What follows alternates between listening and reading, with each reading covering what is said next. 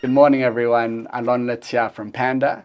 Uh, we're here at Pressure Point, where I've got a uh, guest, Sangeeta Supersad, who's got an illustrious career across multiple firms in professional and financial services. And we're here to speak about her special spark that I think she brings to all the organizations that she works with. I'm really excited for this conversation. So yeah, thanks so much for being with us. And good morning, and thank you for having me. It's such a pleasure for me to be here, and really more than a pleasure, a privilege uh, to be afforded the opportunity to speak to all of your followers around a topic I'm very passionate about. So thank you for the invite. Awesome. Well, I think the, the privilege is ours. Um, when we were chatting earlier, you, you mentioned a quote to me, and I just I loved it, yeah. And I think it sets a tone for what we're going to speak about today. So do you mind sharing that? Sure. Uh, it's one of my favorite quotes by Alvin Toffler. And if uh, people don't know, Alvin Toffler was actually a futurist. Uh, he was born in nineteen sixteen or so, somewhere around there. Okay, wow. Funnily enough, I sort of looked at the word futurist and then when he was born. And the quote that resonates with me is that the illiterate of the twenty-first century are not going to be those who cannot read and write, but those that cannot learn, unlearn, and relearn. And that, if I look at my entire career and what I love doing, which is rather generalist by nature, learning is something that I'm extremely passionate about. Yeah, look, I, I love that. And I think in the, the world that we live in today, yeah. that rings truer than ever. And I mean, what foresight for that to be said, you know, all that time ago. In the early nineteen hundreds. Yeah, exactly. Yes. Uh, but yeah, maybe let's start with more from a personal perspective, yeah. and then we'll we'll talk about how you bring that culture to the organizations that you work with, that the people yeah. that you impact uh, in your day-to-day. But, you know, how do you apply that? Because I think if you're not applying that for yourself, mm. you're not going to be able to drive that culture elsewhere. I often look at myself as somebody that has to lead by example.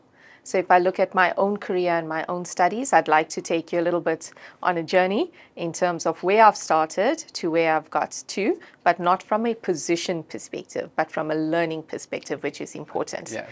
I started uh, doing a social science degree, majoring in industrial psychology and law. Okay. I then went on to become a lawyer because, as I was stating earlier, every Indian family needs to have a doctor, lawyer, accountant, and uh, engineer. I get it. And I did not love figures and maths, and so I opted to become a lawyer, but largely because I was exposed to legal series on T Vs like Private Practice, L A Law, and then my best, which was Ally McBeal.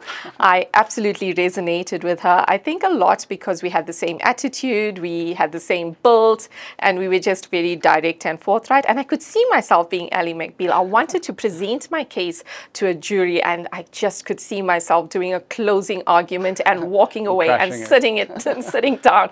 That was me. That's what I could see for myself, and that's how I thought my legal career was going to be in South Africa. My parents couldn't afford to send me to the U S at the time, and they certainly were not in the movie of sending their eldest born daughter and only daughter to a foreign country which they had no control over at that point in time. So be that as it may, as I ventured deeper into my L L B and learning about the South African judiciary, I realized I'm not going to be Ally McBeal, and I'm not going to present to a jury. In fact, there is no jury. And I think that's when my dreams were somewhat thwarted around being a lawyer in South Africa. Uh, I Be that as it may, I completed that degree because I also don't like to leave things unfinished, and uh, progressed to move into H R. Uh, what I didn't tell you earlier in our conversation is that I actually studied an A-plus qualification. Okay. So I'm a computer technician as well. Oh, wow. Okay. So in that crux, when we sort of came out two thousand two, two thousand three, when M C S C and A-plus was key because, you know, technology was going to take over the world, I convinced my parents that I needed to become a techie and that I was going to become a millionaire very quickly. Well, that didn't happen either, but I do have that qualification. But what resonated with me at the time was how interesting the human mind is, or the human brain is, to pivot and to burn new neural pathways, which is a tongue twister, yeah. if you wanted to. So, I mean, imagine going from reading law books upon law books yeah, and cases and writing exams and thesis, et cetera, to learning to deconstruct a computer, a desktop, and then build it again, but learning a whole lot of lingo. And those exams you needed to pass with an over eighty percent average because oh, wow. those were American exams. Okay. So I thought if a young twenty-two-year-old Indian girl from the class can do it, then we can do anything we set our minds to. So off I came to Johannesburg. I left the family behind after convincing them and getting a job at the Red Bank, which was really pivotal for my career. I did a short stint in a law firm, confirmed for me again that I'm not going to be Ally McBeal. But I also realized through that, that a degree is good enough just to get you into the door. So is a diploma, and actually so is a matric. Right? It can get you into a door, it can get you a foot into something, but it's never going to carry you through to retirement. Yeah. And more often than not, we are programmed to think that a qualification, when you get it in your twenties, is going to be the qualification that gets you to retirement. So when that penny dropped for me, I realized that I need to pivot what I'm doing all of the time. So I did a digital business qualification with oh, wow. M I T Sloan. I've done an executive program with London Business School. So it's always this quest to learn, unlearn, and relearn new skills. And that's how I lead by example. And that's why I'm so confident talking to people about making sure that your kit of parts in your career is relevant to where you are today and where you want to be in five years from now. Well, look, so much there, I think, that I, I just want to pick up on before we move on. I think, you know, if I, I kind of look at computers, look at, yes. you know, law, like, what do they have in common? But if, like, hearing you speak, I think it comes to that first principles thinking, yeah. right? Breaking down a problem into its simplest parts yes. and then using that approach to to solve whatever it is that you're dealing with. Because if you can't take it back to the parts of the computer that you yes. explained, how are you going to put it all together? Exactly. So I really love that. And I think the, the next piece is that investment in yourself yeah. and prioritizing time to invest in yourself and develop yourself. Um, so maybe before we pivot to the organization, yes. clearly you've spent a lot of time thinking about your own career. Correct. Um, how do you think about your own career? How do you think others should think about their own career mm. from a development perspective? How do you make time for all this learning, which quickly, which clearly yes. you prioritize despite your multiple kind of responsibilities outside of that? Uh, just to note, uh, in between all of the learning and all of the jobs that I've had, I've also had three kids, yeah, uh, my eldest being fifteen. So interesting, I also have to upskill myself about raising a teenager in uh, today's day and age, because a teenager today is not the teenager I was in, uh, you know, a few years ago. Actually, it's a long time ago, but, uh, you know, it's very different. So you're not only upskilling on technical competence, you also have to upskill on the soft competence, often which is lacking in many organizations today. Uh, I was addressing our winter school grads a few weeks ago that had joined us for a week or so, and I made sure as part of their upskilling that we introduced them to soft skills, things like conflict resolution, negotiation skills, presentation skills, how do you speak, how do you sit. Those are life skills that we've actually forgotten to teach yeah. people, and more often than not we think they are Uh, raised with those skills, and that's not the case because our cultures and our backgrounds are completely different. But back to your question, because I digress. How do I keep myself relevant? I read a lot, and for me it's not all about what I can get in a textbook, it's what I can get online, uh, what I can get on YouTube, uh, what I can get from you sitting with you today, and you've taught me so much. Uh, for me, life is all about on-the-job experiences and learning, and we must never ever take away from that, because the importance of transferring skills from one person to the next, unfortunately, doesn't happen via a textbook.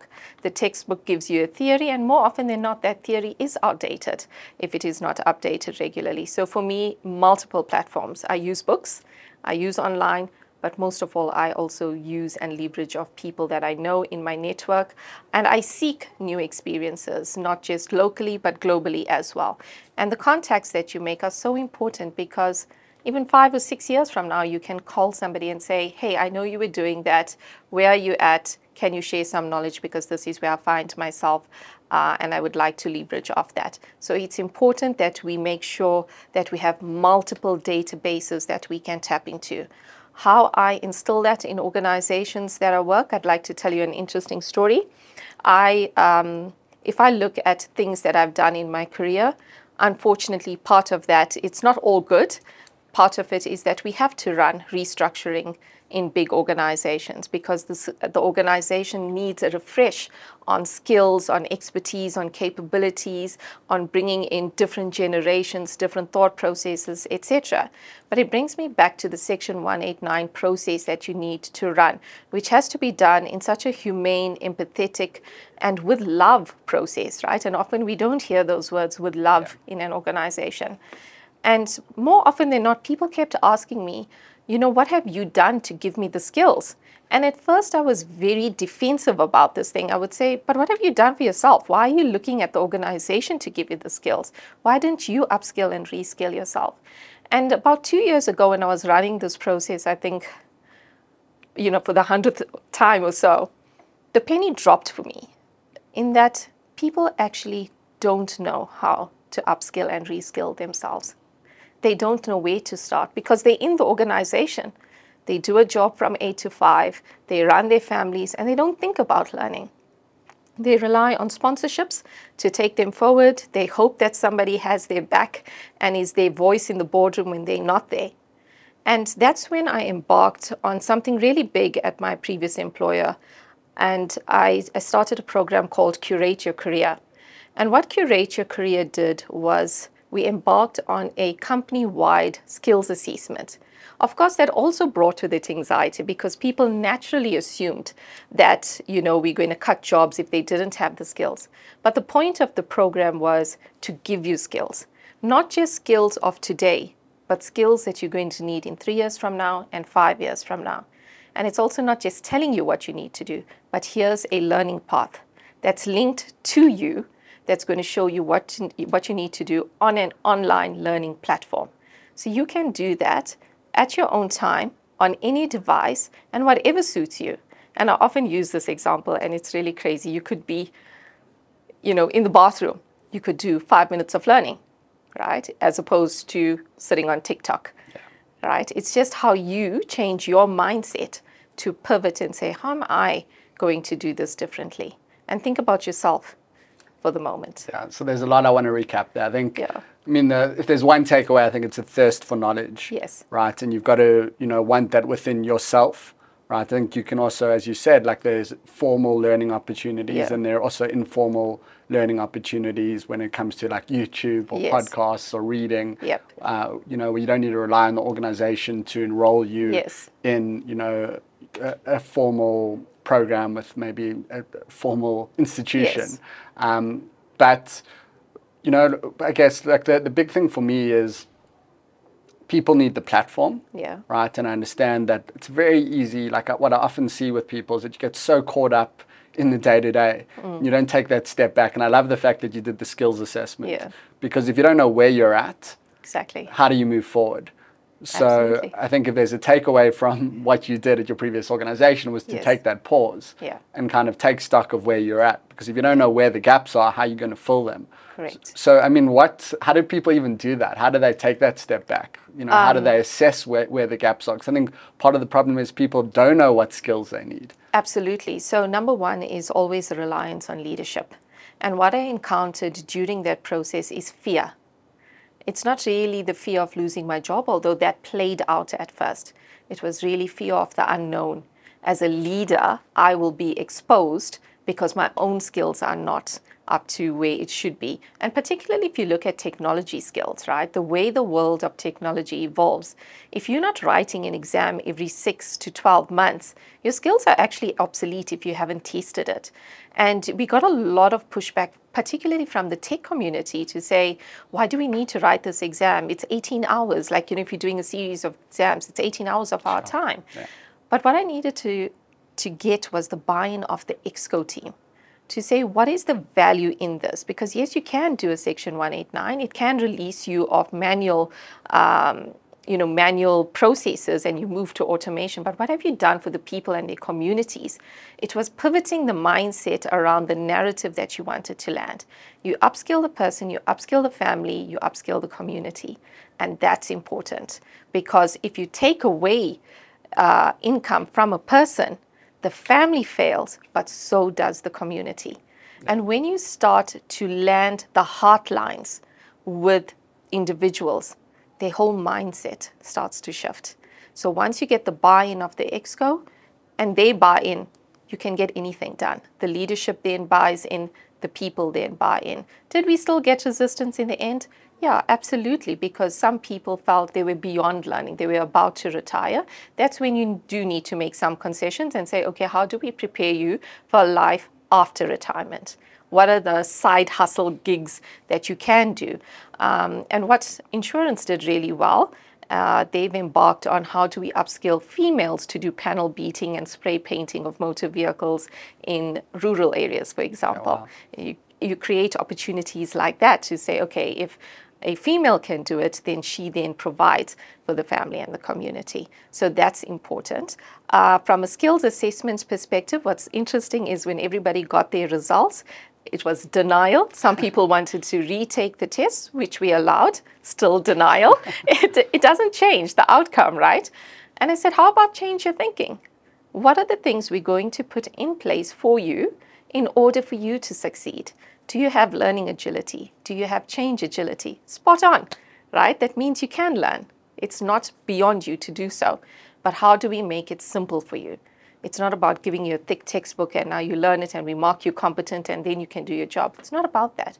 It's also about the people you sit around the table with. What skills are you getting? Who's imparting those skills? Are we doing skills transference where, you know, old sort of skills that grew up in the organization, it's not about a technical thing, but how do you navigate politics, for example? Where's that? Where do you learn about those things in an organization? You actually can't, right?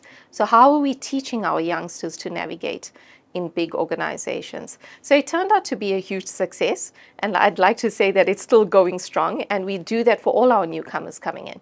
It's yeah, not amazing. Whether they can get in the door or not, but rather how do we help you to be successful and help the organization as well. Yeah, I mean, it's amazing. I think if I, you know, if we, we have to give like listeners the opportunity to yeah. think about their own skills and maybe think about their own skill yeah. assessment. You know, what are the, without going to specifics around like, you know, the skill is yeah. navigating workplace politics, which is a big one. Yeah. But like, you know, how do they think about, okay, well, what are the things that I need to test myself on yeah. to future-proof myself, right? Or to, you know, kind of start yes. developing the gaps that I may yeah. not know if exist, because if you don't, like, you don't know what you don't know. So if you don't Absolutely. know what you're looking for from a gap perspective, how yeah. are you going to fill that gap? Correct. And and I mean, that's a great question. And my thinking is a little different around it. I don't believe that you can only ever have one career. You are a typical case in point, right? You've pivoted your career. Youngsters need to start thinking about their careers differently, uh, differently. And in fact, they actually do, right? They choose organizations. It's not about us choosing them. And the thing I learned about the winter school this year from the grads that came out, uh, they're the brightest minds in South Africa. As much as we interviewed them, they interviewed us. They asked us about things like E S G. What do you do to save the planet? What opportunities do I have to uh, uplift communities? All of those things. So you've got to think of your career in a multi-pronged way, right? What What is my passion? What do I love to do? Uh, what makes my parents proud and what keeps that community alive? But what also builds my community as well yeah. and what saves the planet? So in those, I'm using three prongs in this example, you have to have people that you can lean on and go to. I think those that have experience in uh, that particular field, but also those that have a few years of experience, but are really growing with that particular career chain. You have to tap into your sponsors as well. And that often is not somebody that you uh, formally contract with. It's a sponsor that you may have met somewhere through a friend of a friend. And you go, how do I build those relationships? I think what's lacking in our newer generations is this lack of relationship building, simply because everything is online. Uh, I've heard, you know, people now start dating online, but they also break up online. So we're losing these interpersonal skills. At the end of the day, we are human beings. Yeah. We're not human bots, as I was saying earlier. And we hunt in packs, we work in teams, we collaborate with each other, and we must not lose the art of relationship building in order to navigate the multi-pronged careers that we're going to have going forward. Yeah.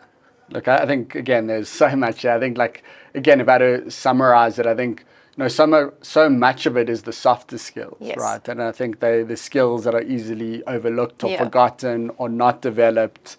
people are very focused around going to university and what their marks are and evaluating a person based on that. But, you know, to your point, people don't operate operate in isolation. Yeah. You're not operating behind a screen. You're operating in a broader environment. And to Absolutely. Make an environment a success, it needs to be relationship driven. Can I give you an example of something my son said to me the other day during the holiday? So they've just come out of a month-long holiday.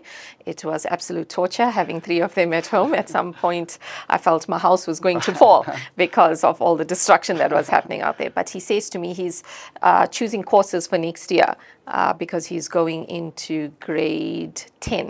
Wow, I want okay. to say standard eight in my head, but that uh, will give away my age. Um, and he says to me, you know, Mom, I thought about my career. And I said, great. Like, so what is it? Like, what do you want to do when you finish school? It's like, I don't think you're ready for it, but I want to be a fireman. I'm like, what? He's like, a fireman. I'm like, why am I sending you to private school to be a fireman? He's like, you know, I thought about it. And I just want to help people. That's amazing. I just really, I just really want to do that. I just want to help people. I said, but think about it. You could have your own company that does that. And so I'm also changing the way I think. You know, if he said he wants to be a policeman, for example, you know, what am I thinking? That my son is going to be shot, he's going to earn a medi- you know, a really mediocre salary, he's not going to be able to live the life uh, that we are prepping him for, et cetera. It's not going to make a difference. But their thinking is so different. He could own and open his own police station. Yeah. He could have his own fleet of, uh, you know, trucks that put out fires, for example. He could have his own security or whatever. They think differently. And as parents and as Gen Xers or early born millennials, you also need to change your thinking to start accommodating the Gen Alphas that are coming up in the world. Yeah, what I love about, like, I guess your son's story is that, I mean, he wants to help people. I mean, yes. I think as a parent, that's probably the best thing that you can possibly hear. Absolutely. And it's amazing to hear that shift of priorities around, yeah. like, you know, wanting to, and as you said, he can still do all those things, mm. but the first thing that he wants to do is help people. Yes. Right? The rest can fall into place, but priority number one is helping people. And I think yeah. that's testament to you as a parent. Yeah. Um, Thank you. And yeah, really amazing. And I think it just shows you more broadly how Gen Alphas are changing from a yeah. priority perspective. Because I think, you know, like I know when I was a kid, you know, I probably didn't think that. I don't think my group of friends, I don't think they're horrible people. Yeah. I just don't think that's the way we were brought up or the world that Correct. We lived in. Yes. At that point, that's what we were prioritizing. Mm. So I think it's an important point around thinking about organizations. Yeah. And how are you building an organization knowing that that's where your future talent is coming mm, from? Mm. How are you building an organization to make sure that when those grads come through and they interview you, yes. that they pick you at the yeah. end of it? It's important for us to be cognizant of Gen Alphas. We are not having conversations around them at the moment, unfortunately. We are trying to solve still for millennials uh, and the Zoomers that are coming in. What organizations need to be very cognizant of is that a one-size-fits-all approach simply does not work. And I say this all the time, and I feel like I'm banging my head against a brick wall. We still think that shares work, you know, locking in people by giving them shares works, but actually not. We're not thinking about Uh, our Zoomers that are coming in and my kids, which are alphas, and your kids as well. Uh, they are going to want to game. We're not thinking of gamification. We're not thinking of uh, N F Ts on the metaverse and buying people plots on there and how they can invest and grow their virtual currency. We simply don't have, I want to say, the brain power, simply because we're so saturated and uh, steeped in the way we think and the way we do things. And what's important for me from an H R practitioner perspective, and all H R practitioners, is to start bringing in that thinking and shape-shifting and making sure that you have unique solutions for the multi-generations that work in your organization. Yes, is it a lot of work? Absolutely.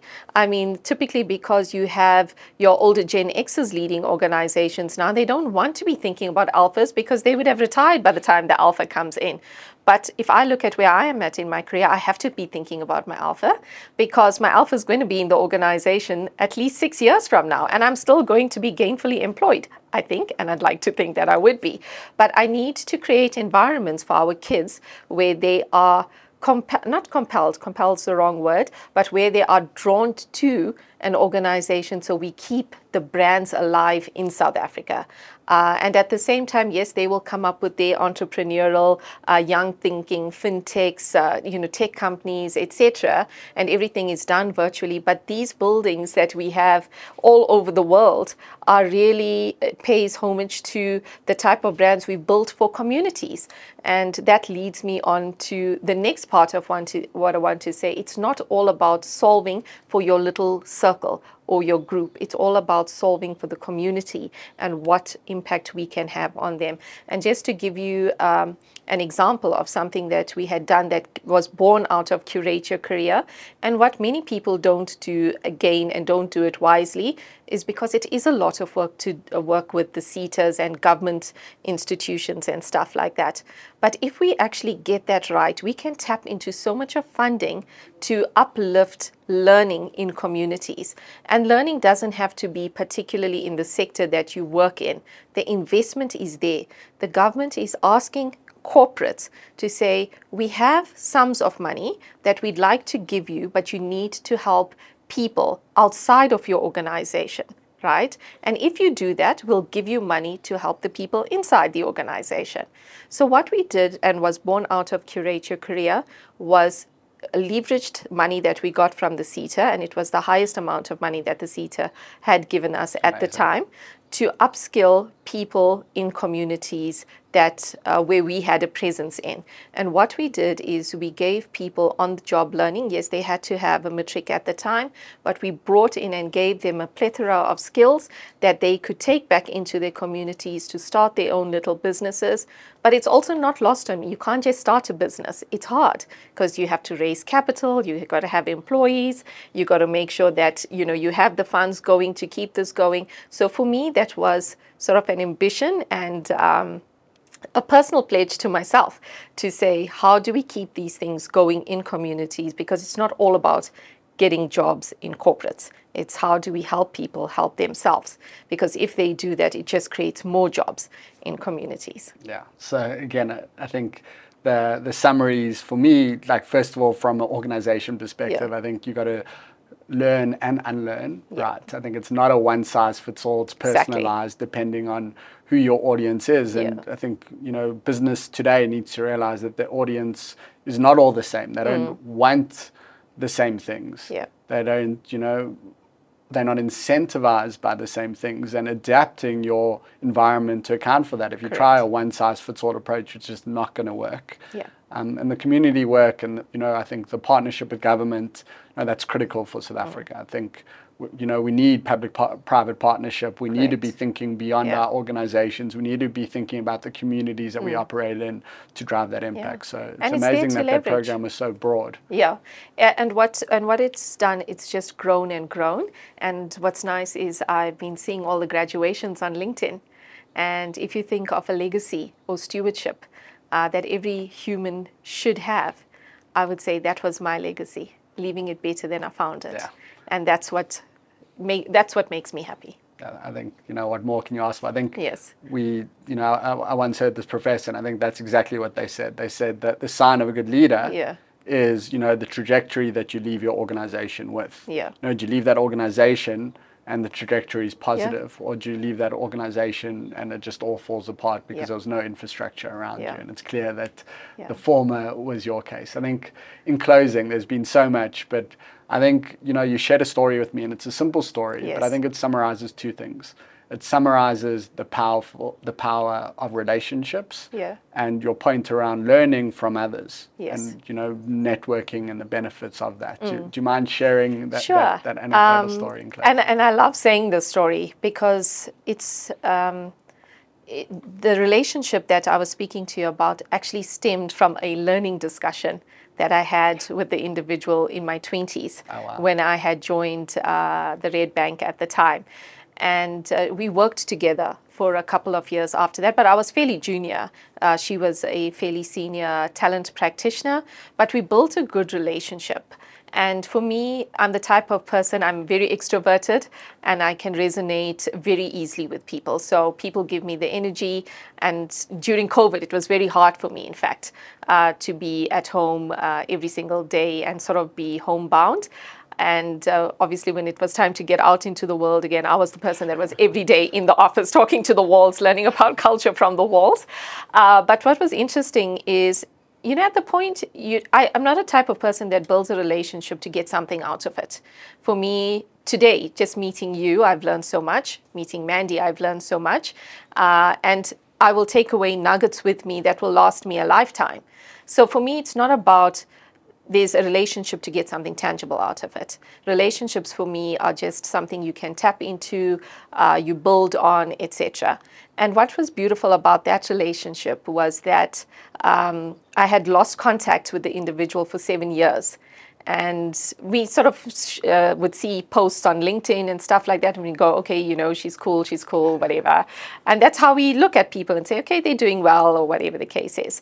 And when I was in Prague, I was busy with the Section one ninety-seven, building a tech hub in Prague, and I get a random call from the individual. In fact, I saw her name on my phone, and I was like, should I answer that now? Is it urgent? Uh, and I decided to take it because I felt a heart pull, like a heart line. Uh, that I needed to take the conversation because just we had a great relationship. Yeah. And I answered the phone. It was just so lovely to hear her voice. And she said, by the way, like, are you thinking about your career? Would you like to move jobs? And I was thinking about a career change. But at that point in time, I was thinking about starting my own business at that point. I wasn't thinking about going into a, another corporate. And she said to me, why don't you come and join us? And I thought, I entertained her, in all honesty, because of this relationship that we had seven years prior. And having not spoken to her and just remembering, you know, how she helped me navigate some of my uh, career hurdles at that point in time, I said, yeah, sure, uh, let's go for it. And then one thing led to another thing, and I got the job, and I was always so thankful to her. And she said, I knew we were going to make a difference. And we still now, actually, we are more concerted about keeping in touch and just finding out, you know, how are things going? She subsequently moved on from uh, my previous employer, and she's opened her own uh, recruitment agency. And, you know, that's how relationships work. Now I can refer people to her if she's looking for a particular skill. And that's the importance that we underplay in organizations. We often think that we should associate ourselves with people that are going to take us places, that's going to grow us in this linear line, because also that's the way we are programmed, that we start at the bottom and we must finish at the top.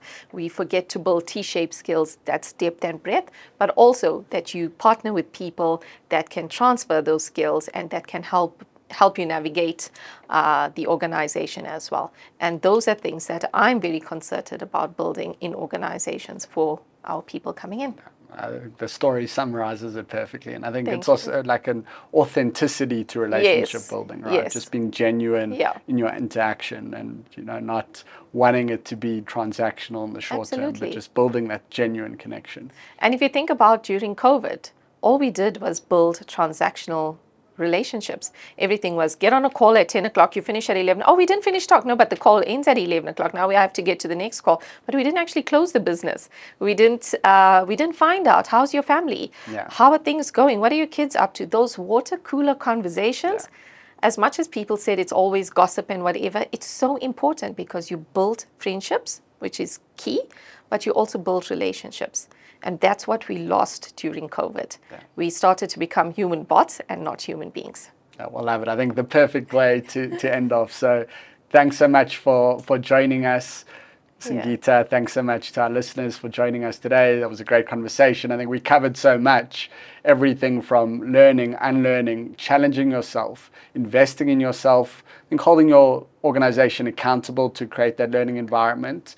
Uh, making sure there are opportunities for de- development, both formal and informal. I'm a huge believer on on-the-job learning and challenging yourself in your environment, and hopefully that environment is challenging and one that's forcing you to grow and develop new skills. I think for also thinking about the, the you know, the kind of who are going to be the employees of the future, right? Um, or the builders of the future, or the entrepreneurs of the future, and how are we adapting our organizational culture for them. and, you know, the power of relationships, the power of authenticity, mm. and then caring for others and caring for communities. There's really so, so much. Uh, I love the conversation, really do appreciate it, and thanks again to everyone. Uh, that's us from Pressure Point today.